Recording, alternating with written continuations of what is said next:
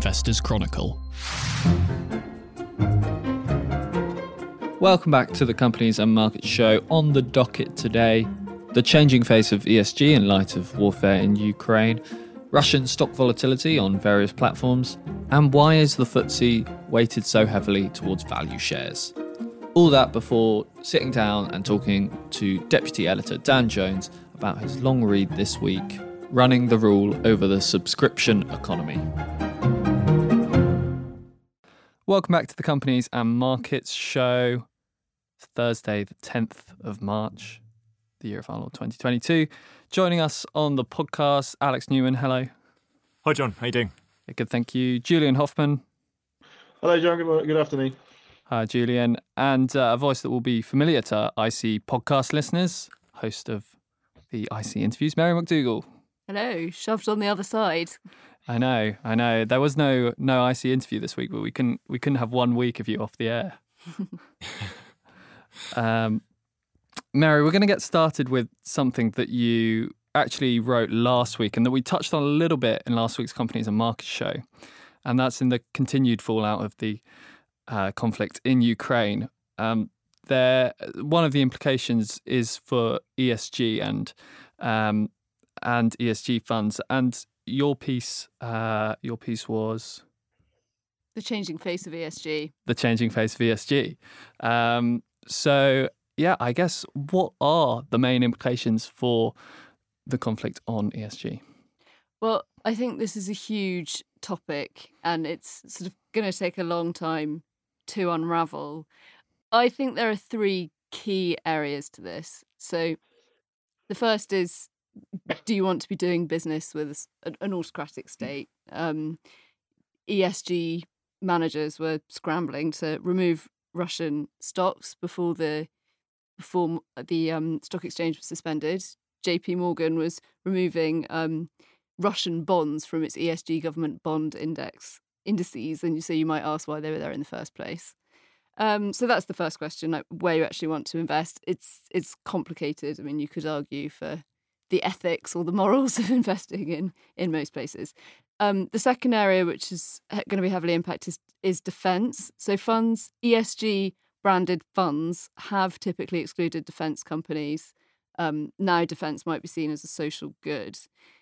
Uh, yeah, you've already seen you've seen some that one of the largest banks in Sweden has done a U-turn from um, not supplying any any money to defence companies, and and now it is. Uh, you'd seen, and you'd also seen before. Um, defence companies found it quite hard to raise capital because people wouldn't support them. So there was an instance, Serco um, dropped out of the bidding for a government contract managing nuclear weapons before because ESG minded investors wouldn't support it. So there'll be a big there's a shift in attitudes um, towards defence companies, which we're already seeing. I know you talked about that last week. And the third area, which is a huge one, is um, energy and energy security. So ESG focused funds, lots of them have exclusionary policies on fossil fuel. You know, people who have said that the use of gas and nuclear as well, which which are less um, less heavy polluters. Well, nu- nuclear isn't, but that they've been undermined. Un- they undermine the green vision. Um, might pause for thought. Uh, you've yeah, Europe's been left um, quite heavily exposed. You've got Italy considering reopening coal plants. I think Boris Johnson said this week that um, the UK might start upping its production of gas. Um, so, yeah, it'll be interesting to see how ESG fund managers tackle this. On the other, on the other side, energy security is going to be important. Maybe more. Um, there'll be more investment into renewable energy, so that might benefit too. But I think another important thing to say on ESG generally is it's very poorly understood and difficult to interpret, and it's actually about analysing those factors. So it's not to say that you can't invest in anything. So if you're investing with an ESG um, mindset, that's a little bit meaningless in a way because it's about how you analyze these factors and which ones are excluded and which ones aren't. But as the industry is interpreting it currently, those sectors that we've discussed have generally been excluded. Sorry, that was a very, very long answer. it's, it's, it's really interesting, isn't it? I I mean, one of the points I suppose is it shows ESG branding. I suppose is a little bit of a misnomer, isn't it? Because as you're saying, it's it's it's a style of it's a style of talking about investing and approaching investing, and when you stick a label on it, you're sticking a label on basically the debate around ethics, which is always going to shift given this the world we face and and and and, and you know how uh, how suddenly, for example, supplying weapons to a country looks like the right thing to do, as opposed to, you know, always always likely to to cause uh, harm to others. So it's it's um it's kind of a chimera, isn't it? ESG, even though, but I I, I sort of think take from this is that it's not going to disappear just because it seems like a muddled concept now. It's it's almost it's almost infor- reinforced the idea that ESG is an important lens, but it will just it will keep shape shifting in a way.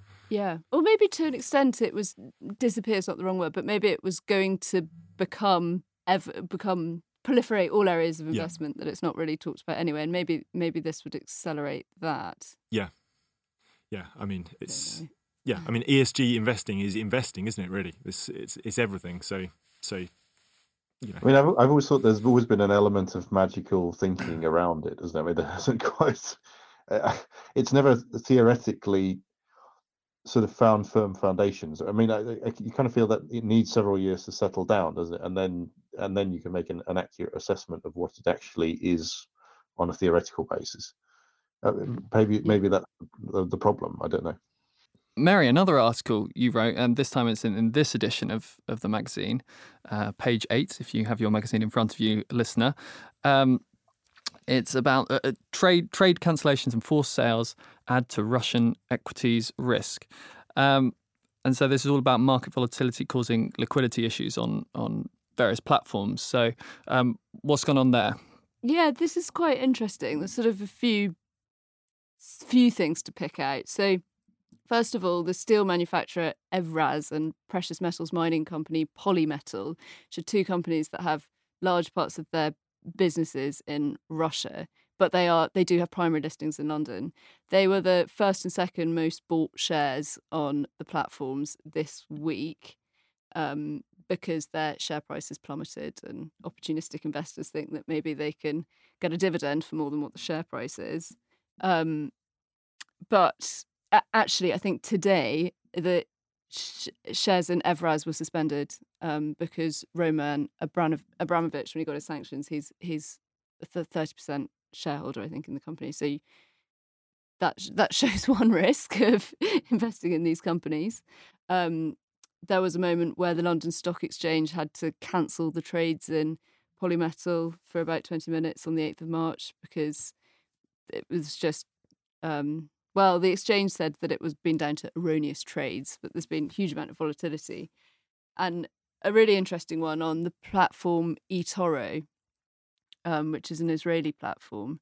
They ended up so before this was on the last week or the 20 this was on the 25th of February they um automatically sold so they had about 12 Russian stocks on the platform um and they automatically sold one of them when it got to one cent. So the share price plummeted, and because of the systems and controls they had, they, I don't know, maybe accidentally sold them. And so this. I was going to say, so that so that's a was that an error in there? Not an error, but like a, a an issue with their automation, or. Well, they sent me quite um, they sent me quite vague wordings as to how it happens, but they do have they do reserve the right to be able to do that, and they said they said it they called it an a can't remember. I, I, it was an operational um, issue, but yeah, they've they've reimbursed all the customers at the price that they paid them for, because you know they sort of they sold them as they were at the, the very lowest they could possibly be. So there are these interesting liquidity nuances coming up. Actually, it's, it's interesting to move on from that, Mary, because it ties in exactly with the the various kind of mea culpas that have been coming out from the asset managers this week. So we had several uh, having to come out and say that they're um, they're losing quite a lot of money in Russian investments. So what the biggest one was probably Um, Aberdeen was saying that they're going to lose two or three billion of their clients' money in in Russia. Um, you had uh, Legal and General Investment Management. Uh, initially, they said it was 0.1% of their total assets, but it uh, Bloomberg did some digging. It turns out they're one of the second highest holders of Russian-denominated dollar bonds. Um, so nobody knows where that's going to end up. Uh, and there are banks as well who are who are coming up with some really scary big numbers, like uh, Banco Unicredit, which is in Italy. They they're saying that they could lose seven billion just on their Russian operations, if assuming that they now have no value at all. Which I think everyone is now saying, well, they they're never going to get out, get anything out of that uh, that situation as long as the, the the sanctions and the conflict continue. Or, or, the Russian state just seizes it in the end. I mean, that, that could be the the ultimate um, the ultimate loss um, yeah, so they, they, it's all dovetailing quite um, alarmingly, really, from that point of view. Yeah, it's like a horrible nightmare that won't end. Indeed. But I mean, it's interesting because the same thing happened. I look back at the history of this. The same thing happened in 1922. So, uh, loads of investors in the UK lost money in Russian railway shares after the Bolsheviks decided they weren't going to pay the debts from the Tsarist era. So it's, it's kind of like history is repeating itself again in a um, in a in a strange sort of tragic and comic way at the same time. Yeah, happy hundred year anniversary. exactly. Yes, I, I, did wonder if you if you still. I, I, I knew someone who had these. I think it was actually John Hughman had some Russian railway bond uh, some certificates from from way back that he sort of collected from somewhere. But um, uh, it'd be interesting to see if you could re- redeem them now. I think we know the answer to that. yeah, we'll have to look to the Investors Chronicle archives. I'm sure it was a lot, a lot of railroad bond buying hundred years ago when we were going to weekly press then as well. Yeah, just just as we just as we went to war with Russia again. Yeah, yeah, it's good to know time is a flat circle after all well, it, it, it's, it's, like Karl Marx said, isn't it? It's the history repeats itself first as tragedy and then as farce. But anyway. All right, and and just moving on to um, to our final topic of the day, um, Julian, you pointed out to to us all earlier in the week um, an article by in the Financial Times um, looking at the weighting of uh, value to, to growth stocks in the in the FTSE.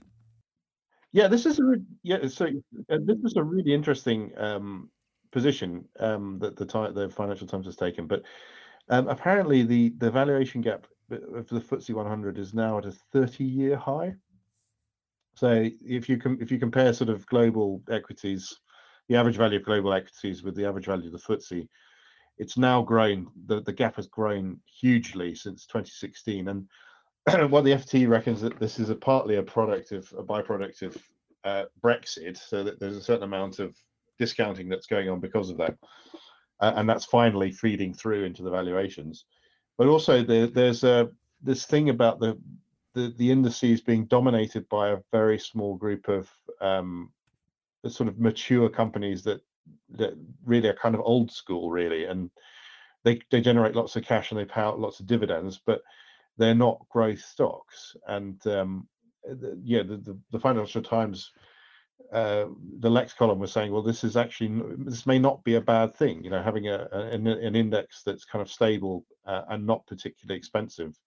Uh, from an invest from a value investing point of view is actually quite sensible. I, I, don't know what other people's view on this. I mean, you picked up on this, Alex. I think didn't you um, in the meeting? And uh, what, yeah. what was your take on it?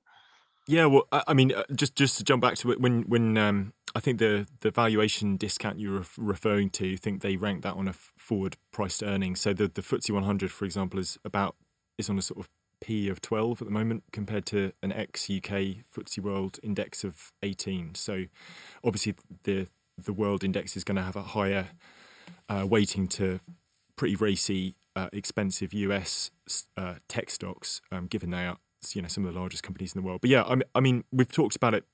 You know, we talk about this a lot, uh, given our our kind of UK, not if not bias, then focus um, on the mag. But and we did a we did a webinar a couple of months ago on value in UK multinationals, um, where you know this, this I suppose this topic was starting to loom into focus because of rising concerns about inflation and what that was going to likely do to the discount rate on on you know uh, premium 30, 40, four times earnings um, uh, uh, growth stocks.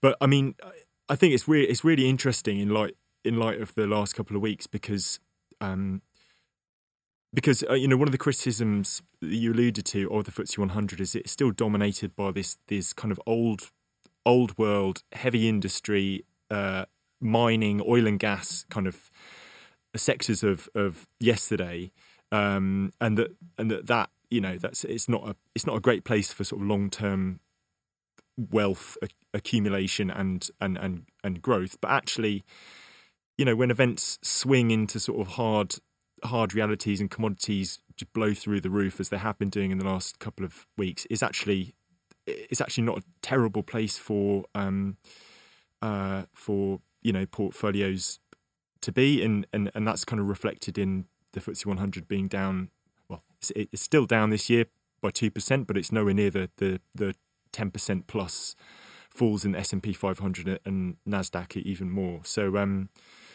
so yeah, yep. it's kind of it's kind of a it, it's you know I don't want to sort of say it's the FTSE 100 renaissance because um because there's a lot of consumer facing stocks in there as well who are going to you know who are going to have to handle slowing economies uh, and um and higher inflation uh, and that's no easy task. But rising interest rates that benefits the insurers and banks that you're always looking at, Julian. Higher oil prices, great for BP and Shell. You know the the Australian miners are are just drowning in cash. It's um it's kind of been it's kind of a better place to be. It looks like at the moment in in amid such uncertainty than than in Silicon Valley. Um, yeah, Mary, I don't know if you, you, had thoughts on this as well. Well, I was actually I was chatting to the CIO of Canaccord this morning, and I, and I was just asking about asset allocation. I was quite surprised to hear him say that they are upping exposure to the US because in times of you know great uncertainty, the mm. US has been the sort of dominant economy that's done better. And and he was yes, there are some stocks that have um, that have had huge sell-offs, but his view that was the companies like Amazon are not actually that highly valued. Um, Interesting which which was interesting. I yeah. was. So I, I, one thing I saw Amazon doing this week, the uh, announcing a buyback seemed like a, I don't know, a, maybe a slightly biased here, given that we recent recently wrote a sell idea on, or, or Arthur wrote a, a, sell idea on Amazon, but it, it seemed like a rather un-Amazon move that they're you know they're known for this relentless innovation and and market share gobbling, but now they're financially gearing their way to a higher share price um, yeah, well, it's just sign of it's a sign of financial maturity, isn't it? I mean, that's that's what it is. Um, I mean, that must be an admission that some somewhere in the hierarchy at Amazon, okay, well, we're going to struggle for to achieve to achieve the same growth rates year on year, so we'll we'll start doing what older companies do, which is you know buy back the shares and up the dividends, isn't it? I mean, the, thing that nobody else ever talks about is what the effect of inflation is on those high high value shares, because you know, when you look back, um, sort of in the seventies, I mean, I was born in the seventies, so I'm kind of obsessed with that decade. I'm, I'm sorry about that. Um, the, uh, the, what they had at the time was called the Nifty 50, which is the the equivalent of the Nasdaq, the equivalent of the higher rated stocks that we we see now, higher rated tech stocks, and it's like people like IBM, that kind of that kind of generation. And what happened in, in the early 70s, when inflation took off, the that really affected the um, the higher valuations of those stocks, and and also their underlying earnings couldn't rise as quickly as um, say a miner or a oil company could in the same situation, because obviously those that resource shock feeds through quickly to companies who are digging stuff out of the ground. Whereas if you're trying to price something for a consumer, ultimately a, a tech stock um, is a consumer-based um, product. Um, that becomes incrementally more difficult when inflation takes off. So there is a there is a there is a link between the you know a crash in those um, in those valuations and the rise of inflation. And and I don't know whether whether people have taken that quite on board yet. But you know, as we said before, history repeats itself in one way or another. Yeah. I suppose the other benefit of, of buying US stocks now is you end up holding dollars as well, which, you know, in times of uncertainty is not a horrible thing given what could happen to currencies this year. Um, Oh, isn't yeah. I mean, uh, have the gold um uh, the gold sort of vending machines popped up again? I, I noticed that was a thing, wasn't it, a few years ago? What? It still is in Germany. oh, okay. I was going to say, yeah. like not, in the railway, not, not in Devon, then. Not in Devon. No, no. I, I, I, remember being in the ra- the railway station in Frankfurt, and, and there were sort of these, these vending machines where you could buy small gold bars. Um, and I was kind of amazed that the, the vending machine was still there. you sure that wasn't the chocolate bar, the gold, the gold bar?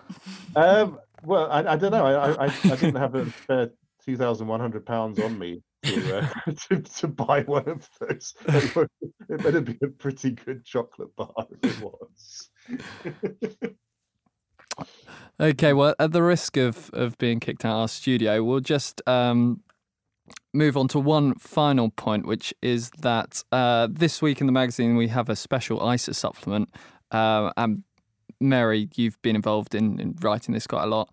Um, so, without giving too much away, um, would you like to share some of the lesser known ISA facts that you think people should know? Yes. So we we're actually publishing a um, a podcast next week on what to invest your ISA in. So I won't I won't um, save that. Won't go over those details now. I think yeah, ISAs are, as we all know, the staple of British savings. Um, they've become more complex over the years. I think there are there are two things I'd like to highlight. One, lifetime ISAs on the face of it, they seem like a no brainer. Um, you can pay in up to £4,000 a year. The government will top it up by 25%, which is really, really generous. Um, but the caveats are that they were designed to help you buy your first house. So you can put it towards your first property so long as it's under a value of 450,000 or you can access it when you're 60. So, you know, London house prices, the average house price in London is now 430,000. Um, and house prices in the UK have gone up, and I looked this up for the podcast, but for the ISA thing, have gone up 24% um, since the lifetime ISA was introduced, and the, the amount, the £450,000 has been static. So if you want to access the money before, you have to pay a 25% penalty. Now, on the face of it, that sounds like you're just paying back the 25% that you got.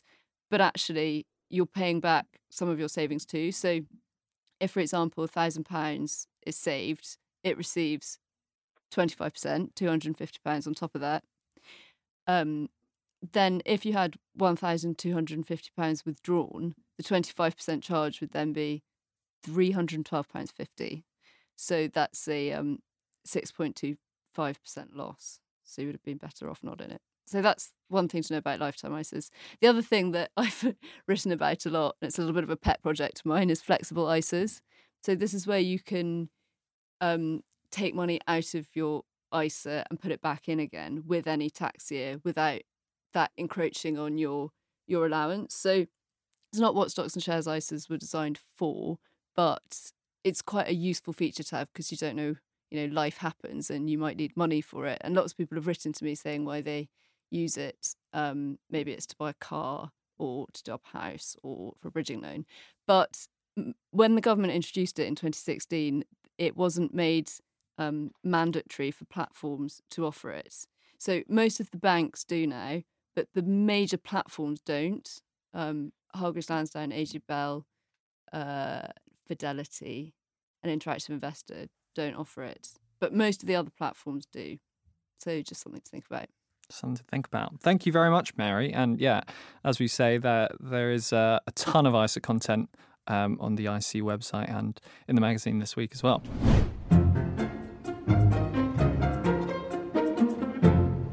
Joining me on the podcast now, IC Deputy Editor Dan Jones. Tried to book Dan for last week before realizing he actually wasn't uh, wasn't around, was on holiday. Do you have a good break, Dan? I did. It was lovely. Thank you it's good to be back at the uh, at the coalface, as it were. yes, good to good to have you back, and uh, good to um, good to talk through this uh, this long read that you've written, uh, running the rule over the subscription economy. Um, it's on page twenty four of your magazine. If you've got that in front of you, listener, and obviously on our, our website as well. But Dan, just firstly, what um, what inspired you to write? You know, your two and a half thousand words on on this in the in the first place.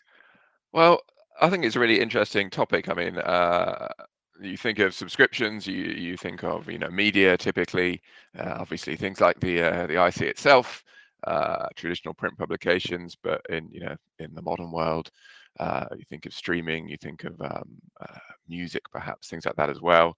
And I think really over the last two years, people have uh, noticed from a retail point of view just perhaps how many subscriptions they are now signing up to, they are um, a part of.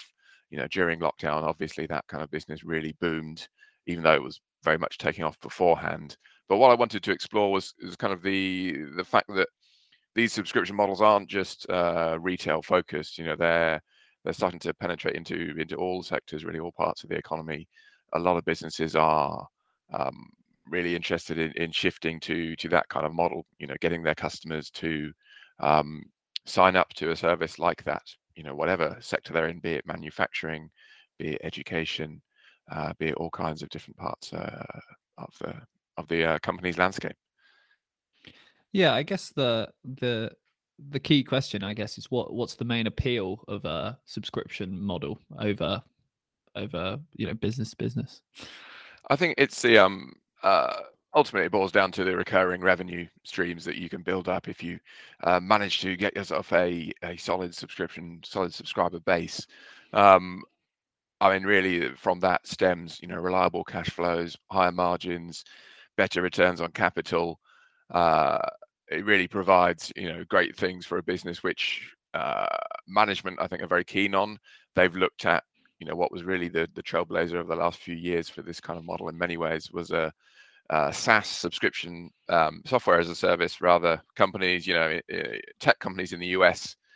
Uh, Adobe, I suppose, is the kind of the prime example in terms of a company that used to sell products to its customer base. Now it sends them sells them on a subscription basis. You know, you you pay for your uh, Adobe Acrobat or what have you uh, on a yearly basis. You tend to value and need that for your business, so you're always going to be coming back. Um, investors really like this business model as well. Um, you can tell that by the multiples they've been paying for SaaS. So uh, I think management probably have an eye on on that kind of valuation as well. But but also investors like the you know reliable uh, cash flows, reliable customer base, the ability to compound those those earnings once you you get a, customer base and stick to it and build on it year on year. So so that's the benefit for companies and for investors. Um, for customers, the the idea is you know it provides flexibility. If you're a business buying this kind of uh, subscription, you know you can spend uh, the money out of your opex budget rather than capex, which is quite attractive to a lot of finance departments. Uh, for a retail consumer, the idea I think you know is promoted very much as being about flexibility, again lower upfront costs, and there's even a bit of you know eco-friendly uh, um, angle to it as well in terms of you know ownership is not uh, what it was we are told, and uh, renting effectively these things is the way forward from a uh, environmental perspective.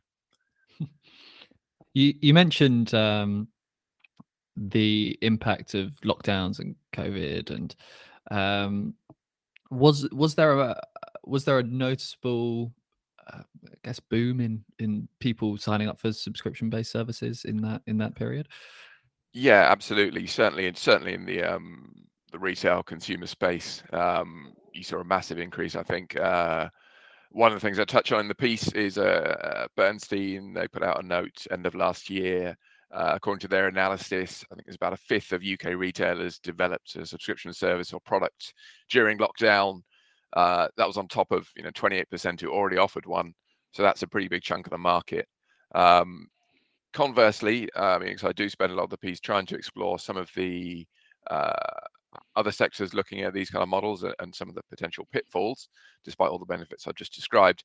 Uh, conversely, there's perhaps a sense that, that uh, lockdown you know the pandemic maybe put the brakes on a little bit some of the hoped for progress in other sectors uh, just because the financial implications of shifting to this model if you have an existing product based business can be quite significant. You know you um, you know you know you've got all this um, say if you're an equipment manufacturer for example uh, you sell it on a case by case basis suddenly you're going to start you know doing something similar not quite the same as leasing it out uh, you know that has big kind of balance sheet implications. You might need the financing to, to at the beginning as you start to shift to a point where revenues come in over time. And you know the pandemic wasn't really seen as the ideal time to do that due to the financial uncertainty. So from a retail point of view, absolutely, it's really boomed.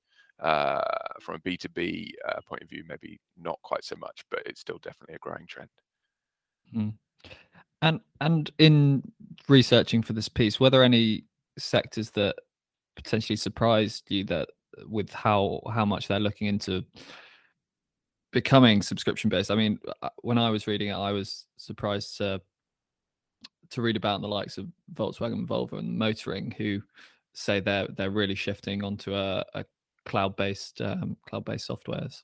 Yeah, um, uh, yeah, manu- car manufacturers are perhaps really an exception to kind of the the sort of stuttering progress in the equipment in the manufacturing uh, space that I just discussed. Because because yeah, a, a, lot of them are really pinning their hopes on uh, this kind of model for the future, or they say they are. You know, we hear a lot, obviously, about the shift to to EV. Um, you know, that being a massive future growth area for automakers, and you can see that in their public statements.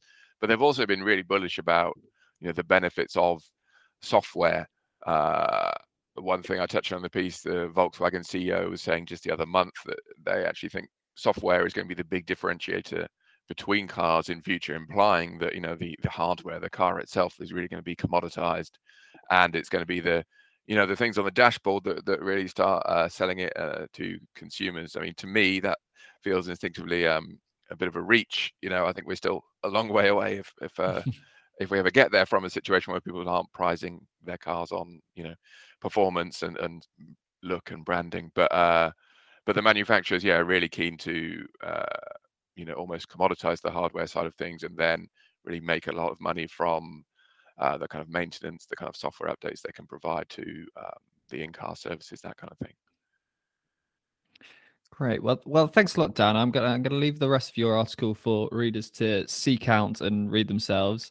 Um, as I say, in this week's magazine and and on our um, website. But thanks so much for that brief brief look at it now. Um, and we'll catch up with you again shortly, I hope, Dan. Great. Thank you for having me. The Companies and Markets Show was edited and produced by me, John Rogers. And don't forget to get in touch with any questions or comments or feedback on the Companies and Markets Show. You can reach me at john.rogers at ft.com. That's J O H N dot R O G E R S at ft.com. We'll see you next week.